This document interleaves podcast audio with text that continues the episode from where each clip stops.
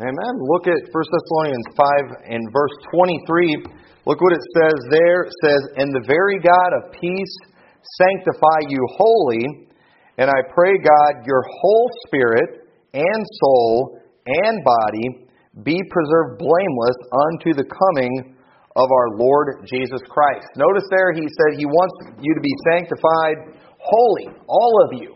Okay? And when he mentions all of you, he specifically mentions three things. He mentions the body, the soul, and the spirit. Okay? We believe in the Trinity around here. We believe in God the Father, the Son, and the Holy Spirit. But we also believe that we are a Trinity also. That we have a body, that we have a soul, and we have a spirit. Okay? That's, and that's something that we see right here in this passage. And um, turn over to Hebrews chapter 4 and verse 12. Hebrews chapter 4 and verse 12. Notice what it says here says, For the word of God is quick and powerful and sharper than any two edged sword, piercing even to the dividing asunder of soul and spirit, and of the joints and marrow, and, and is a discerner of the thoughts and intents uh, of the heart. So notice there it mentions how you know the word of God it can divide asunder the soul and spirit and the joints and the marrow. So we see another reference there to the body, soul, and spirit of man. We all know we have these things. I think everybody acknowledges that. But I've gotten a lot of questions before, and honestly, I've had a lot of my own questions because there's often confusion when it comes to the soul and the spirit, okay? I think when it comes to body, soul, and spirit, while we all recognize that, I think we've all got down the body part, okay? We all know which part of us is the body. We understand that. But there are three of us, okay, in a sense. We do have that body, soul, and spirit, and each one of them are very important. I want to kind of give, what I want to do tonight, I want to use the scriptures to kind of help you distinguish the role of the body, soul, and spirit. You know, which one is which, especially in the soul and spirit. We all understand the body part, but I want us to know the difference between the soul and the spirit. And I believe when we see these things, there are some great, there's some really good lessons that we can learn to just help us in our daily life, which is ultimately what I want to do in this message. And so I'm going to use a lot of illustrations to kind of help describe these things. And illustrations are never perfect, all right? I'm, I'm going to do my best to, you know, be accurate with the, with the Word of God and trying to illustrate how the body, soul, and spirit all work together. Some of my illustrations might not be perfect, but ultimately what I want to, you all to get out of this message is really what Hebrews 4:12 is all about because I think there's some, some great lessons there. So since we're familiar with the body, let's focus on the soul and spirit right now. Okay, so what is the spirit? We've got a spirit. What is it exactly? Well, James chapter 2 and verse 26. Uh, turn over there, James chapter 2 and verse 26. It says, For as the body without the spirit is dead, so faith without works is dead also. Right there, it's real clear that a body that does not have a spirit is dead. Y'all see that? Um, look at what it says in Genesis chapter 25, verse 8. I believe that death is when our spirit leaves our body. Okay, you hear people talk about being clinically dead a lot, which means they flatline. But the truth is, you're not really dead until your spirit leaves your body. Okay, you can be clinically dead, but there's a difference between clinically dead and dead dead. Okay, and um, you know we don't come back from death unless it is this great miracle of God uh, but death is when your spirit leaves the body.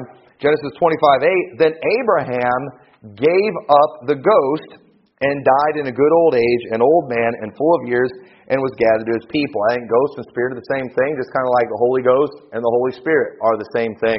Genesis 25 17 says, And these are the years of the life of Ishmael, 130 and 7, and he gave up the ghost and died and was gathered unto the people. What's going on there? He's given up the ghost, all right?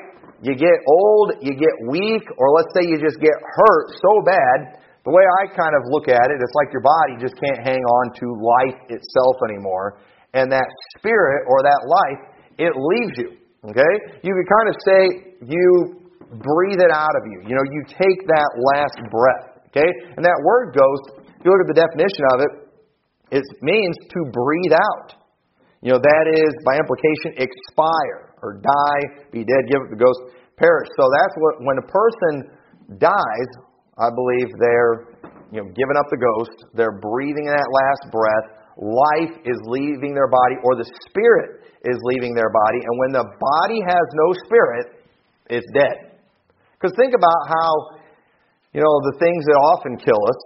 You know, we've got doctors that are pretty good at doing stuff. You know, why is it the doctors can't just put us back together and fix us and then, you know, bring us back? You know, because they can't recreate a spirit. Think about people who've had heart transplants before.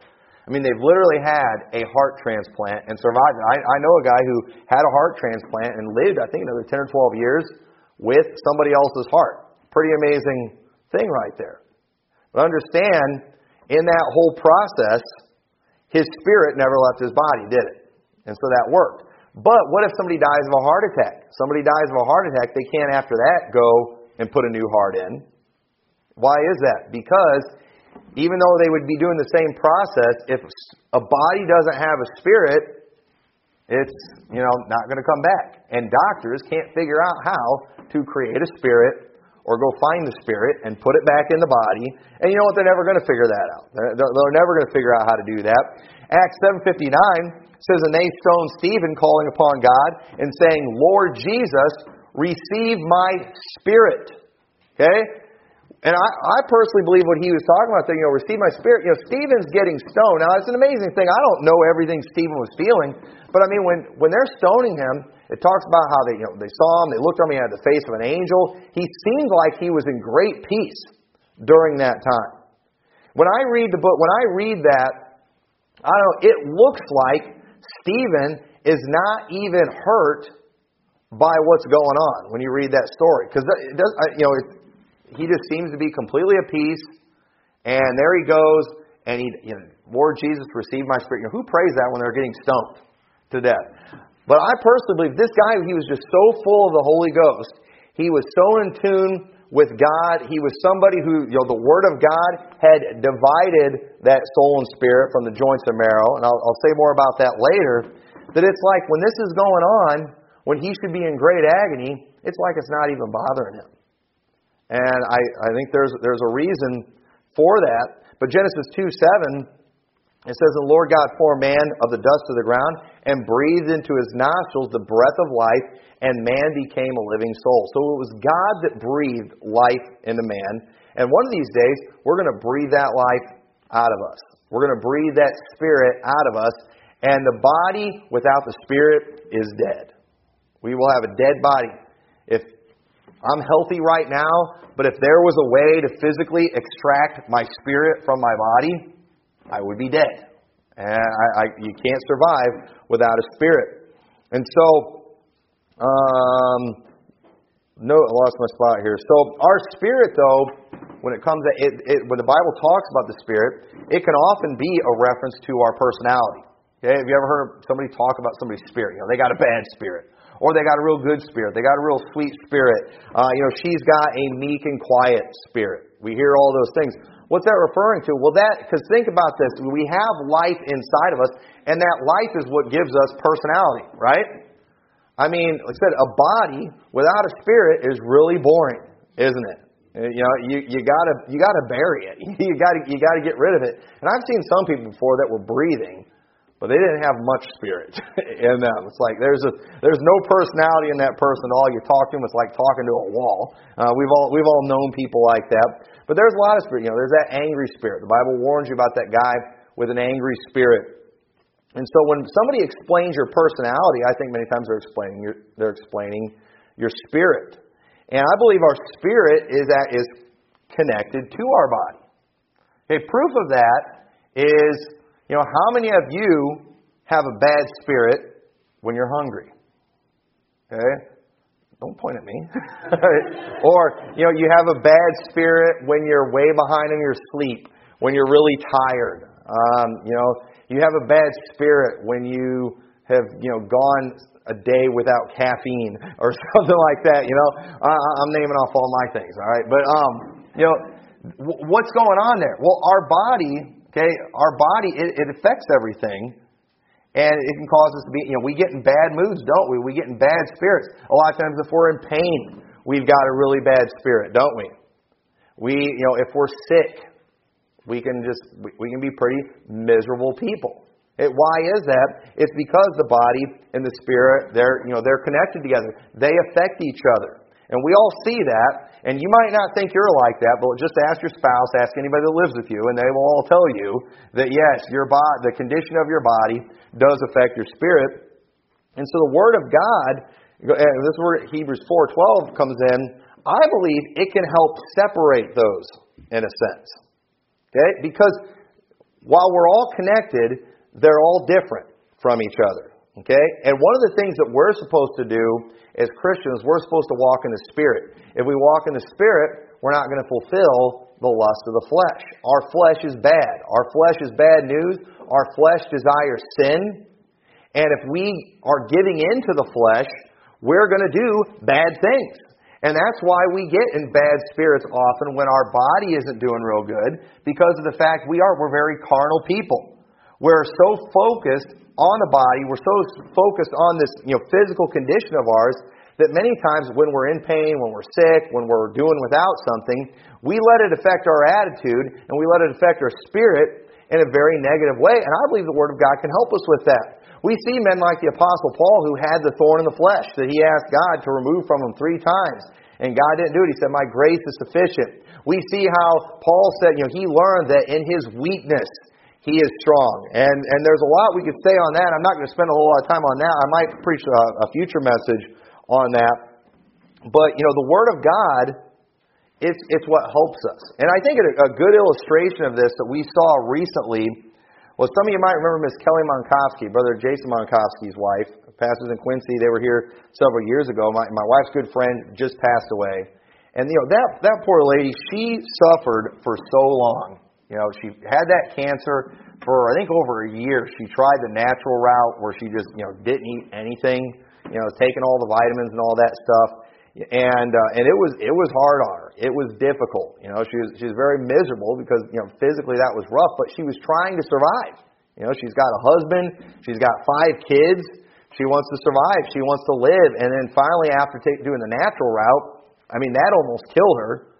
And then finally, she ended up doing the, the chemo route and everything, and it was just a it was it was a struggle. It was tough. But you know what? What my wife saw this when she was there. Everybody else that talked to her there at, there at the end when it finally got to the point where you know she realized, you know what? I'm not I'm not going to survive this thing. I, I can't beat this thing.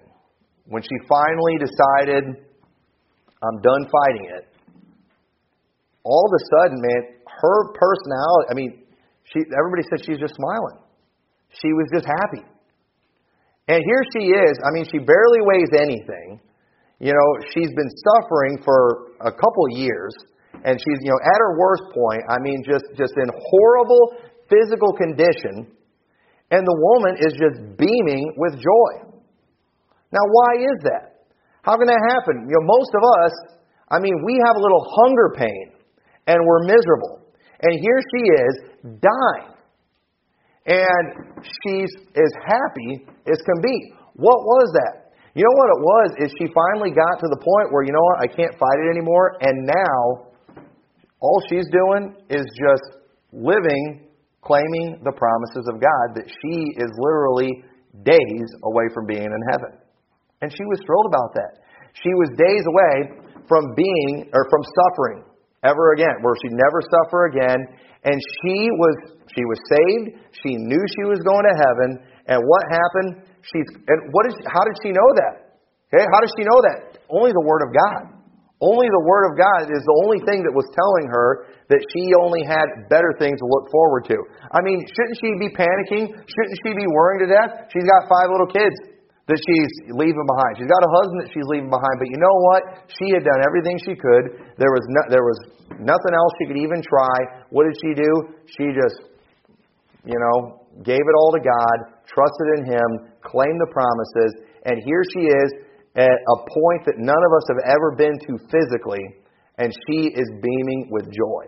Where does that come from? I believe at that point, it's like the Word of God. It literally, it's, it's like it's separated that body and soul and spirit, where the, it's like the body is no longer affecting the spirit. She's completely in the spirit. How was she able to be that way? Because of the Word of God. She was claiming the promises of the Word of God, and the body wasn't getting in the way. Now, it's pretty sad that most of us, we never learn how to do that until we're dying. You know, until we're in a horrible, horrible situation. But yet, that kind of lines up with the Bible says, because you know what? It's in weakness that God shows Himself strong many times. A lot. Of, I remember, um, you know, early in my ministry, I remember I was working at Walmart in Spring Valley, and they started doing some mandatory overtime, and it was always on Saturday nights. And I remember I had to work Saturday night all night until church the next day, and I was supposed to be preaching that day. I was preaching all the services that day. And I remember I had worked, I had done that once before, and I wasn't preaching that day, but people knew I had worked the night before, and everybody's, wow, you look tired, you look tired. It's like, I don't look tired, you're just telling me that because you know I was up all night last night. And, you know, and it made, and I was in a bad mood because I was letting the body affect my spirit, you know? And so I remember I was worried about that. I was like, man, I got to work all night, and then I got to preach the next day. And I thought, this is going to be terrible, man. I'm, I'm, gonna, I'm not going to preach good. And I remember I'm just I'm just praying, you know, the Lord I need help. And I didn't let anybody know I had worked all night the night before because I didn't want to listen to everybody tell me how tired I looked. Well, I'm telling you, I don't even remember what I preached that day. I remember I got done preaching that day, and I, I had more people, you know, coming up and telling me, man, I that message was so great, that helped me so much. And I remember, I mean, I, you know, I had so many people telling me they were blessed by it and they were helped by it, and I'm thinking, I didn't think that was very good at all. you know, I, I, I didn't even think it was going to be good when I did it. I didn't think it was good. But you know what? I came to the conclusion. You know what? I I was kind of depending on the Lord when I preached that message. You know what? He helped me. He helped me. Why? Because I was tired. I was weak, and I knew that I needed Him. And you know what? He helped. I got out of the way, and the, you know the Spirit was able to take over. And, you know, we need to learn how to do that, you know, all the time. Not just when we're dying, not just when we're sick, not when we're at the end of our life. We need to do that all the time. And uh, what a, you know, there's some great, what a great lesson that is there. So I do, I believe the Word of God is what helps that. And as Christians, we've got to, if we walk in the Spirit, we won't fulfill the lust of the flesh. Mark 14, 38, Jesus said, Watch ye and pray, lest ye enter into temptation. The spirit truly is ready, but the flesh is weak. Why did he bring that up? Hey, these guys in spirit, they wanted to pray. They wanted to be there for Jesus. They wanted to help him out, but they kept falling asleep. Why was that? The flesh was getting in the way. You know, they did. They wanted, if you would have asked them, hey, do you want to be, help Jesus out tonight? Do you want to pray like he told you to do? Yeah, we want to do that. Well, why didn't they do it? The flesh got in the way. They were tired and they kept falling asleep. And Jesus told me, you know, you need to watch and pray lest ye enter into temptation. You know, you've got good intentions. Peter, just before that, he had said, I'm not going to deny you, Jesus. And he said, You're going to deny me three times before the cock crow twice. And sure enough, Peter did. His spirit was willing, but his flesh was weak. That flesh, it gets in the way, and we've got to learn to depend on the Word of God, to claim the promises of the Word of God, and it will help divide those things to where we're still going to have this body, but it won't be getting in the way. It won't be stopping us from doing the things that we need to do. So we need to understand, too, that you know, we can be pure in body, but not in spirit. Okay? We can be pure in body, but not in spirit. You know, the truth is that evil, it starts in the spirit, but comes out in the body later. Look at 1 Corinthians chapter 7 and verse 34. It says, There is a difference also between a wife and a virgin. The unmarried woman careth for the things of the Lord, that she may be holy, both in body and in spirit. But she that is married careth for the things of the world, that she may please her husband. So it mentions being pure in body and in spirit. Okay? That's important. You're, you need to teach your kids to be pure in body but you also need to teach them to be pure in spirit too. Well, why is that? Because evil, it starts in the heart. Evil starts in the spirit. We do the, the evil things that people do. Start there. Look what it says in Matthew 15 and verse 17. It says, Do not ye yet understand that whatsoever entereth in at the mouth goeth into the belly and is cast out into the drought? But those things which proceed out of the mouth come forth from the heart, and they defile the man. For out of the heart proceed evil thoughts, murders, adulteries, fornications, thefts, false witness, blasphemies. These are the things which defile a man, but to eat with unwashed hands defileth not a man. Okay? Murderers, they don't just, you know, turn into murderers overnight. You know, they plot these things, they plan these things, they do it in their heart first. It's something they do in the spirit first, and then later it comes out in the body. They actually physically do it. Same thing, you know, with the adultery and with perversion. And the thing is, you can have a pure body but if you're watching junk on the television, you're watching junk on the internet all the time, you know, you're young, pure children who maybe they've never physically done anything with anybody, if they're watching that junk, you know what? They're not going to be pure in spirit. And if they're not pure in spirit, it's only a matter of time where they're not going to be pure in body anymore. So you better watch out for that stuff and you better guard them and be very careful. And, you know, and this is why perverts are so dangerous too. Because there's a lot of perverts out there. Maybe they physically haven't done anything yet, but I mean, they are as perverted as all get out in the heart. They've watched all the junk. They've you know, got it in their head. They've got it in their mind, and they're just waiting for that opportunity. And what's so bad about perverts and what they do is you can is they will go and they will defile some innocent child, one who is pure in mind and or in spirit and in body. And then they go and they defile them like that, and that little child who was pure in spirit, now they've got this memory and they, it, it messes them up. And you see today that, you know, I mean, a good portion of your homosexual crowd and stuff are people who are victims of abuse. You know, what happened? What is it that messed these people up? Well, some pervert came along and he defiled their body, and it ended up messing up their heart. It ended up getting into their mind, and they ended up they end up getting angry at God. They end up getting corrupted, and it's sad when you see something like that. It's a tough situation. That's why you want to guard your kids because if some pervert comes along and they go and they defile your child's body, understand that you know in the eyes of God, you know your your child didn't do anything wrong. Okay, their spirit was clean, but now I mean it's going to it's it's been damaged. It's been hurt, and it's going to take a lot of prayer. It's going to take a lot of help to help them overcome that. And that's why perverts are so dangerous. And that's why you know the Bible teaches they need to be put down, you know, like a sick dog. And uh, I, I wish our our nation would do that. But um, you know, so even when we get saved, you know, so we talk we're talking about the spirit, and how that all is often related to life. But when we get saved, Bible says we receive the Holy Spirit of God, therefore we now have eternal life. Okay? So keep all this in mind because we're going to start thinking here in a little bit, all right? And I hope I don't confuse everybody. I hope I don't confuse myself, all right? Uh, but um, when we get saved, we receive the Holy Spirit. Therefore, we have eternal life. Okay? The spirit of Tommy McMurtry the, that I was born with was one that was temporary, okay? The body I was born with is temporary. The spirit that I was born with is temporary. Had I never got saved, that spirit would eventually have left my body and it would have been gone had I not gotten saved. It would have gone back to where it came from. And I'll explain that here in a minute, okay? But when I got saved, I received the Holy Spirit of God, therefore I have eternal life, or my spirit is now eternal. It's never going to die. Okay?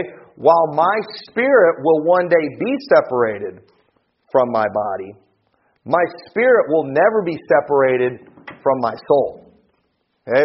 And so I'll, I'll explain more of that. I think you'll understand more of that as we go. So, for example, so uh, you know, often when the Bible talks about the heart, it, I believe it's referring to the spirit, you know, which is kind of the center of who we are. Look at 1 Corinthians chapter 6 and verse 19 says, What? Know ye not that your body is the temple of the Holy Ghost, which is in you, which ye have of God, and ye are not your own? For ye are bought with a price. Therefore glorify God in your body and in your spirit, which are God's. Okay, those of us who are saved, you know, our body, our spirit, they belong to God. And it, and it talks about how, um, oh, I lost the spot there.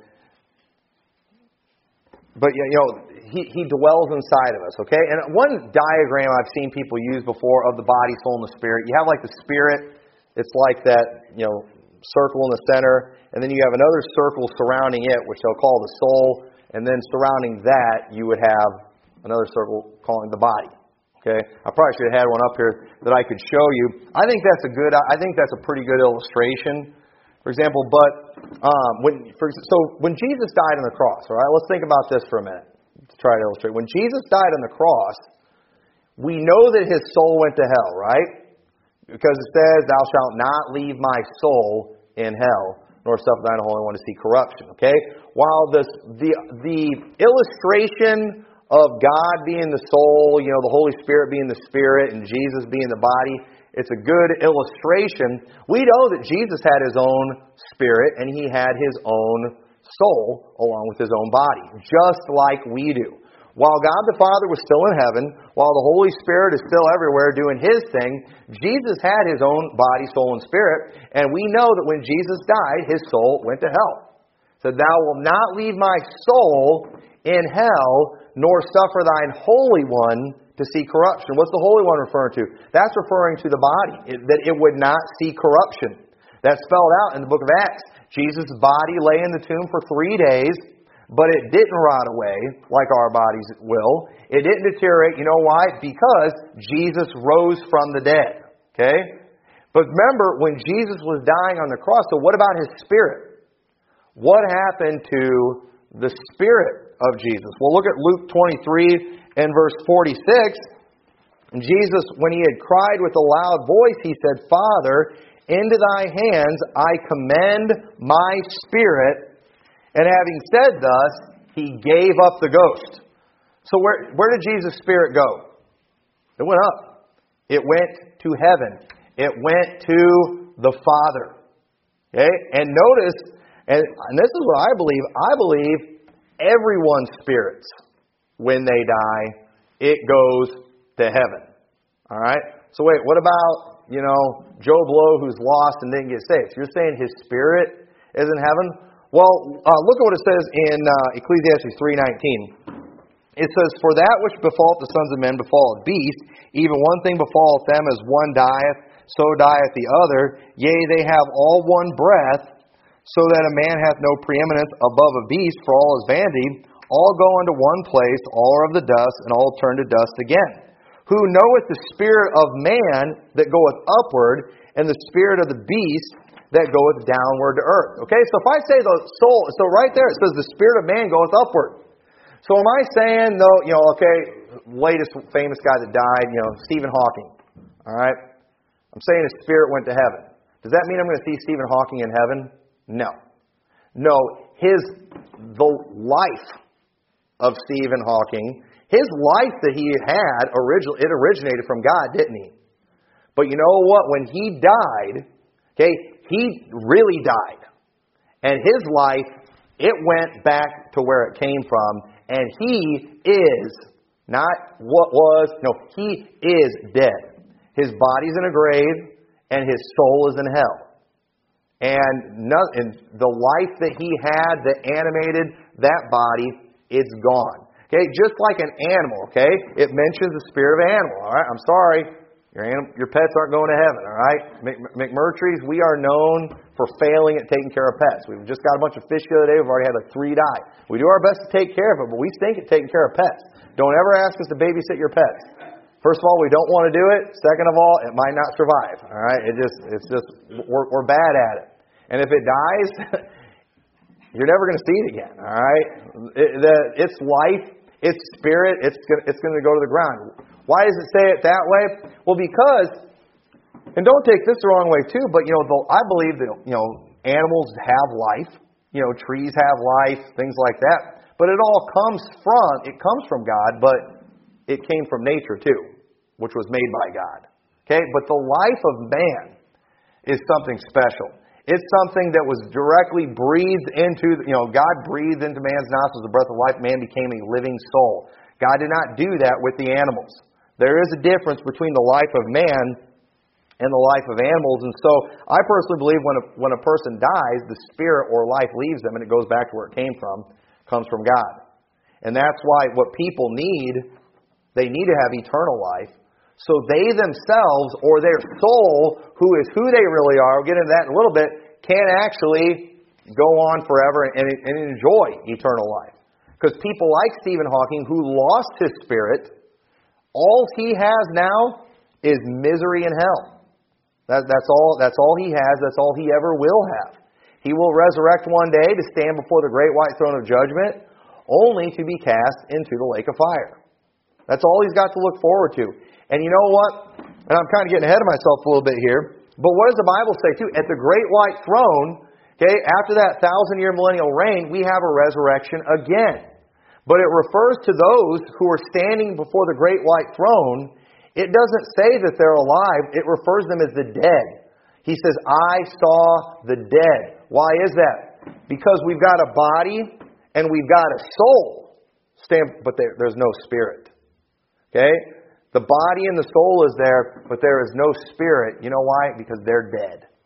They're walking, but they are dead. And those who are dead, they're going to be cast into the lake of fire. And so, you know, and so, and hopefully, I, you know, all my technical stuff I'm getting here is right, but a lot of this is kind of illustration.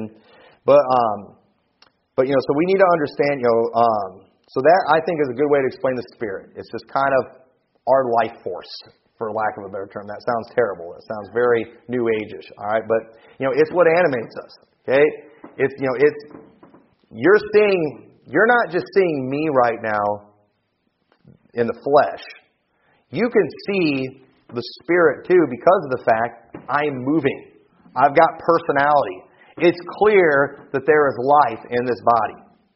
And, that, that, and so you see, while you can't maybe physically see the Spirit, the evidence of the Spirit is very clear, isn't it?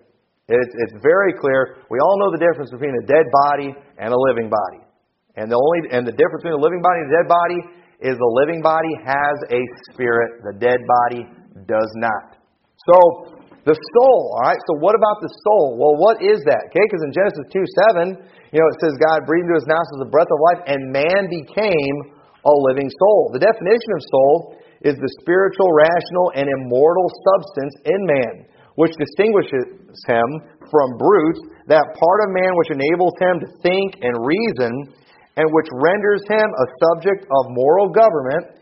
The immortality of the soul is a fundamental article of the Christian system. Such is the nature of human soul that it must have a God and object of supreme affection. So I believe the soul is the thinking part of man. It's the part that has a conscience, it has morals. The soul is what guides us. Okay? I'm not just, you know, we're not like animals who animals they have spirit, they have life, and they've got a body. But animals, what is it what do animals do every day? Okay? You know, you can't have a conversation with your animal, with your dog, you know, hey, what are you gonna do today, Rover? You know, and and then he's going to just, you know, lay out his plans for the day. Okay? You know what he's going to do all day long? He's going to follow his instincts. Uh, uh, that's it. And God put that in the in that animal. They know to eat. You know, they know to. You know, there's certain things they know to do. I mean, I don't know what dogs do that's any good at all, but you know, you know, they they know certain things they, they just act on instincts every day. You know, I go out, you know, back when I used to go deer hunting a lot, you know, you'd watch those deer. And what do those deer do every day? You know, it's just completely act on instinct. They have no morals guiding them. They have no emotion. You know, they you know they they scream in pain sometime if you shoot them and you don't get a good kill shot. All right, just offended all the ladies right there. But uh, you know, and, and you feel and I feel bad when that happens. You know, I try to end them quick. But uh, but you know, they, they don't have they don't have emotion. Okay? They don't have morals. Uh, you know, you can't carry on a conversation with them. And that's one of the big differences between a man and an animal. We don't just do whatever we feel like doing. Okay? We have a soul that guides us. We have morals. We have a conscience. We feel bad for things. We're sorry about stuff. Okay? That is our soul that does that. Our soul is what guides us. And when a person gets saved, okay, you know, what gets saved? You know, when I got saved, what got saved? You know, did my body get saved, my spirit get saved, or my soul get saved? Okay, well, it was my soul that got saved. How is that? Because the thinking part of me came to a realization that I need a Savior, that I am a sinner. The thinking part of me understood that. The thinking part of me is what believed on the Lord Jesus Christ. Okay? That, and that's one of the reasons, too, salvation is not about works, because works are all about what we do in the flesh, isn't it? But it's our soul that needs to get saved. It's our soul that is eternal. And when I got saved, it was my soul that got saved. That's why we go soul winning. And what do we do when we're soul winning? Do we try to baptize people? Do we try to get them to clean up their life? Or do we try to get them to believe in the Lord Jesus Christ? Okay? We try to get them to believe in the Lord Jesus Christ. Why? Because salvation, you know, it's a, it's a repentance, it's a change of the mind. It's to go from unbelief to belief. And when that happens, that person's soul gets saved. There is no physical change that takes place in their body right when they get saved, but their soul gets saved when it puts its faith and trust in Christ. And the soul is the most important part of a man. That is the most important part. You know, a man profit if he gain the whole world and lose his own soul? Or what shall a man give in exchange for his soul? Your soul is never going to go away. When you die, if you're lost, you, who you really are, the thinking part of you, okay? really, you can say who I'm talking to, who it is that I know, it will go to hell and be there for all eternity. And a soul, it can think, it can see, it can feel, it can thirst. We see every bit of that with the rich man, don't we? That rich man, when he died, his body was put in a grave, but in hell, he lifted up his eyes, being in torment. He saw Abraham afar off. He's thirsty. He wants somebody to bring water to him to, to cool his tongue because he's tormented in the flames. That rich man, he, he worried. Okay? He worried about his brothers. He didn't want them to come to that place of torment. He was able to think he had those memories. He knew who Lazarus was. And that's who we really are, isn't it? Our soul is who we really are. You know, the spirit is just kind of the personality, it's what we can see. Okay? But the soul is who we really are. And that soul is the most important thing. The soul is, you know, it's our true identity. It is the eternal part of me. It's who it's, it's who I really am. And so the soul, you could say, it's the part of us between the body and the spirit. You know, because our sinful body, it has life, and it's very capable of doing things that are very evil or very good. Now, and what determines what this body that has life does? It's my soul, isn't it? My soul determines what it does. Okay? Am I because I have a spirit and a body, I'm physically capable of doing great harm, aren't I? But my soul won't let me do that. Okay? My soul, my conscience, it won't let me go shoot up a bunch of people. It, it, it won't let me do that. It's guiding me it will stop me from that. Okay? If my spirit leaves this body, there's nothing to worry about. My body can't do anything. Okay? And so the spirit, it's like, like the spirit, our soul is connected to the body also. Matthew 26, verse 38 says, Then saith he unto them, Jesus is talking here, he said, My soul is exceeding sorrowful, even unto death. Tarry ye here and watch with me. Jesus was so upset and uh, uh, about what he was about to face. Drinking that cup of sin. We see how he sweat, as it were, great drops of blood. He was in great anguish and stress, and it was in the soul. Okay? Physically, there was nothing wrong with him, but because of what he knew in his mind was about to come, it affected him to the point he's sweating blood, and he's almost to the point of death. So think about that. All everything that was going on with him was in his soul, but look at how it affected his body. I, I think that's a pretty interesting thing there. 2 Peter 2 8 says, For that righteous man, talking about Lot, dwelling among them, in seeing and hearing, vexed his righteous soul from day to day with their unlawful deeds.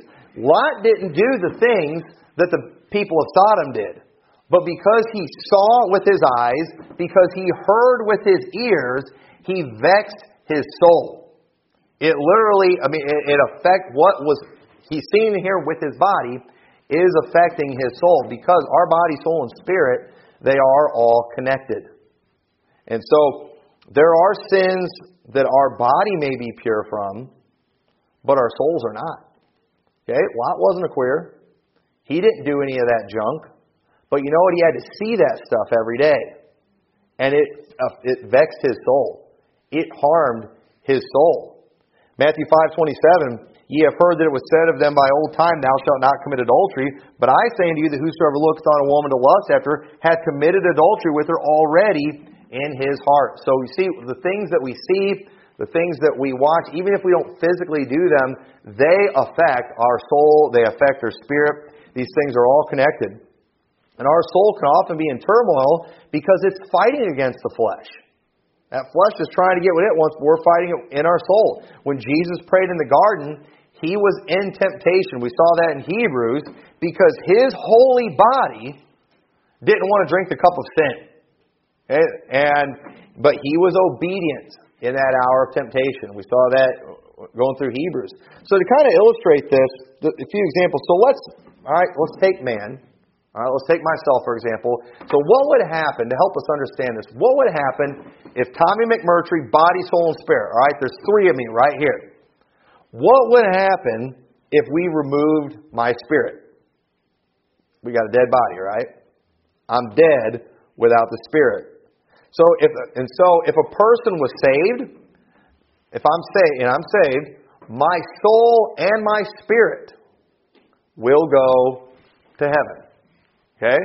Because I have eternal life. Okay? Me, Tommy McMurtry, who I am, my soul, okay? It has eternal life. And so my soul and my spirit, it's going to go to heaven. Okay? If we have a lost man and his spirit leaves the body, his spirit goes back to where it came from, and, but his soul, who he really is, his identity, the thinking part of him, it goes to hell. His body rots in the grave. Eh, that's what that, that's what happens in that situation. And so, you know, in the Revelation, in the great white throne, the lost people, they're all going to be resurrected. We're going to have a soul and we're going to have a body, but no spirit. And that's why he says, I saw the dead. Okay? We don't think of that as being dead because they're standing there, right? But at the same time, no, they're dead. They have no spirit. They have no life. That comes from God, and they are just they're just walking again, only to be cast in the lake of fire. So, um, what would happen if we removed the soul from man? And I, I know physically we can't just do that, but what if all of a sudden I had no soul? I'm pretty much like an animal. Okay? And I don't and, and I personally believe that this is what a reprobate is. Okay, now yes, they have a soul that's still there in their body, but at the same time, the body talks about those whose conscience are seared with a hot iron, talks about those who are past feeling, talks about those who are twice dead, talks about those who are brute beasts. Okay? People who are reprobate, I believe that's a person whose soul is pretty much just gone. And we often will use that phrase, like they have no soul. And the truth is, their soul, I mean, it's like it's dead. It's not doing anything anymore. It's not, it's not stopping that body and spirit from doing horrible things. And when you have a human body with spirit in it, with life in it, it can do some horrible things. Hey, I encourage you to go watch the documentary Psychopath Reprobates that just came out. I think that explains, you know, people very well. The world calls them psychopaths. The Bible calls them reprobates. These are people, they can't be fixed, they can't be cured, and they are capable of anything. The Bible says they should be put down. You know, society says we just need to lock them up forever. But why, why is that? Because it's like these people, they've lost their souls. And as, as a result of that, they are capable of, of anything. Because that, like I said, that animal, it just acts on instincts. Okay? An animal, you know, if it feels like it needs to, if it gets hungry enough, you know, it'll eat. You know, a dog will eat another dog. You know, I've seen cats eat other cats. It's, it's disgusting. I, I got traumatized one time. We had fish a long time ago, and once again, you know, our pets always die. And I remember one time we had this one fish, and it was eating one of the other fish. The thing was still alive, and the thing and was eating it. I hated that fish.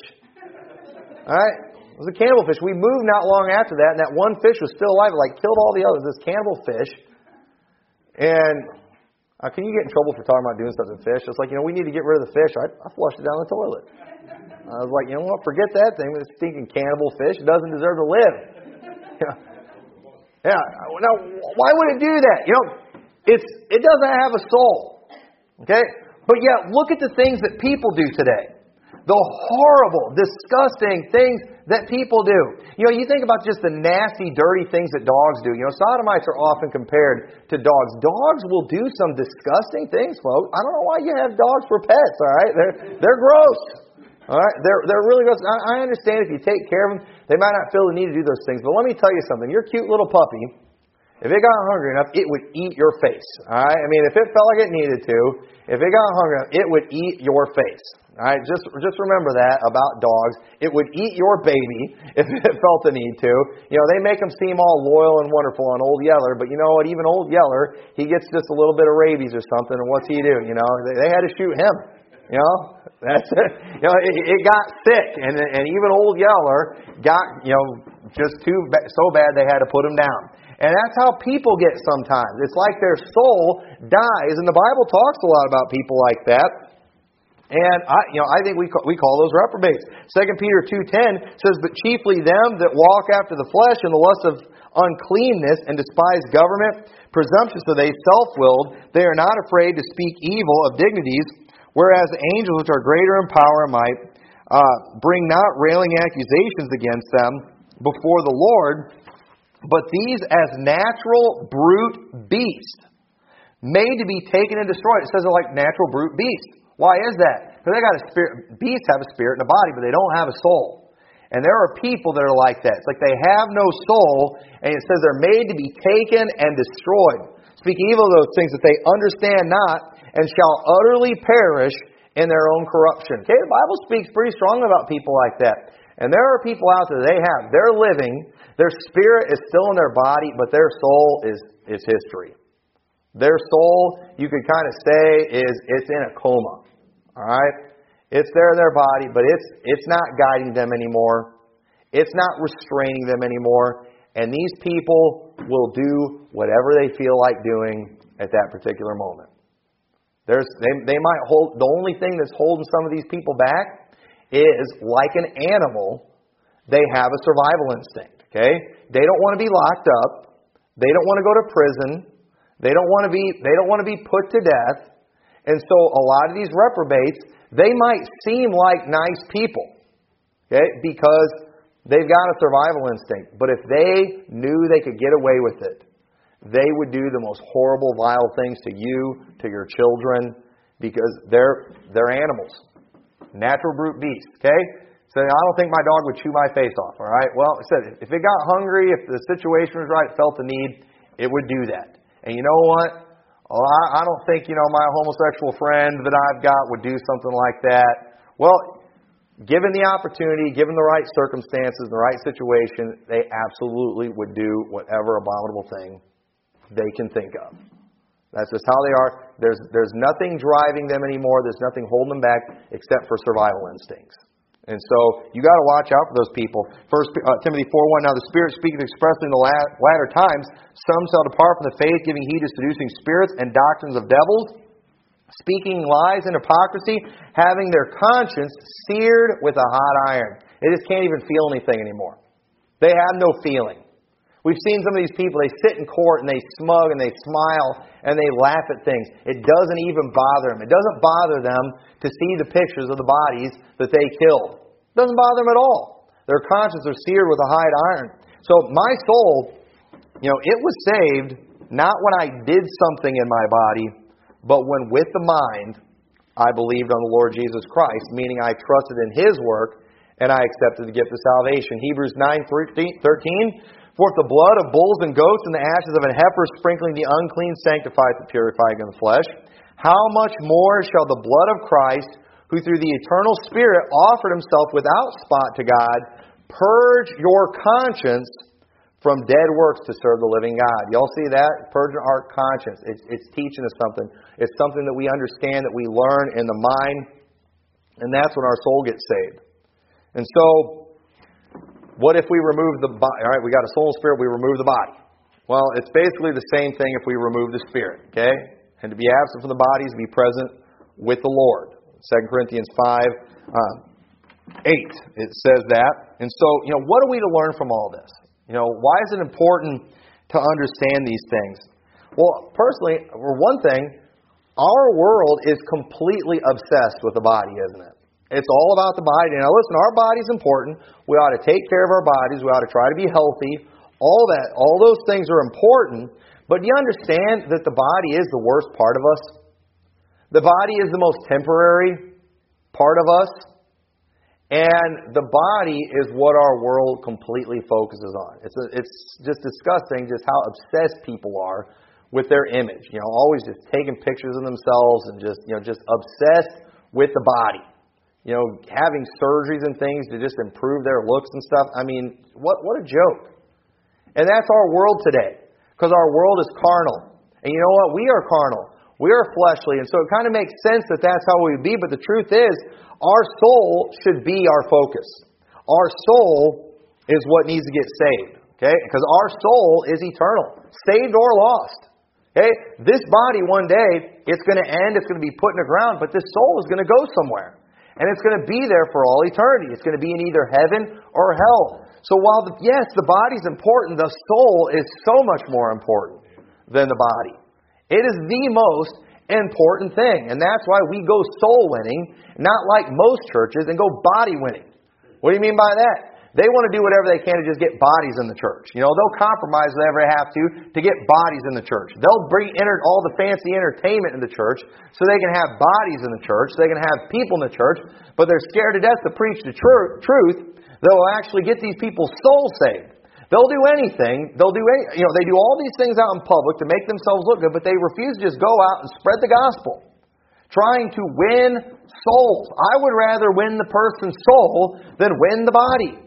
I don't want to have a church full of lost people that are just going to go to hell for all eternity. Who cares about that? Yeah, I want some bodies in here too, but I want souls because that is way more important than bodies. And our spirit or our life, it's something that comes from God. And if we don't receive the gift of eternal life, then one day we will lose that spirit. We will lose that life. And with that, we will lose our soul and, and be in hell for all eternity. The spirit or life of Tommy McMurtry will not last forever, but the Holy Spirit, okay, the Holy Spirit that God has given me, it's eternal. And because I, the soul, Tommy McMurtry, has the Spirit of God, I, Tommy McMurtry, the soul, will live forever. I have eternal life. My body's going to die one of these days, but because Jesus Christ came in the flesh, lived a perfect life in the flesh, died in the flesh, rose again in the flesh, guess what? One of these days my body's going to come back to life too. And my body then will be eternal. My body my and so my soul, body, and spirit will one day all be saved. Right now my soul is saved. Right now my spirit is saved. Those are those are going on forever my body's going to die one of these days, but when Jesus Christ returns, then my body will be saved. And then I won't have to deal with sin anymore. And so the main lesson we need to get from all this, while some of the stuff might have been confusing, might not have explained a lot of that the best way, the thing that we need to get from this is to use the Word of God to help divide that soul and spirit from the joints and the marrow to learn to use the scriptures to claim the promises of God and get and help use it to help it get our body out of the way. Our body's what messes everything up. Our body's what gets us in trouble. And if we would and if we can use the word of God, it will help us with that. We'll be able to walk in the spirit and we won't fulfill the lust of the flesh. But all these things, they, they're just kind of naturally connected, and it's like we've got to use the Word of God to kind of separate them, in a sense. That way, we're not giving in. That way, when we are sick, when we are in pain, when we're going difficult time, through difficult, difficult times, we can still be joyful. We can still have a good spirit. Because well, how, where's that going to come from? It's only going to come from the Word of God. It's going to come from claiming the promises of God. And so I hope that was a help to you. I hope that was uh, clear and not too confusing. And I hope that you will use the Word of God and claim those promises so you can walk in the Spirit and get that sorry bag of bones that you carry around out of the way. All right? Take care of it the best you can, But ultimately, we need to learn how to just not let it control what we do, not let it control our spirit. And so, with that, let's pray. Dear Lord, we thank you so much for your word. We pray you'll help us to, to follow these things, Lord. I pray you'll help us to walk in the Spirit. I pray you'll help us to claim your promises in the Bible, to help us uh, separate those things in a sense, Lord, to just, uh, we'll, we'll get our body out of the way and we'll uh, be spiritual people. We'll be like men like Stephen. We'll be like guys like the Apostle Paul who was weak in the flesh, Lord, but he was so strong in the Spirit, was able to do amazing things. And I pray you'll uh, just help us to be victorious in that. And I just I, I thank you so much for the promises you give. I thank you that we have eternal life. And uh, we, th- we thank you for that promise also, Lord. In your name we pray. Amen.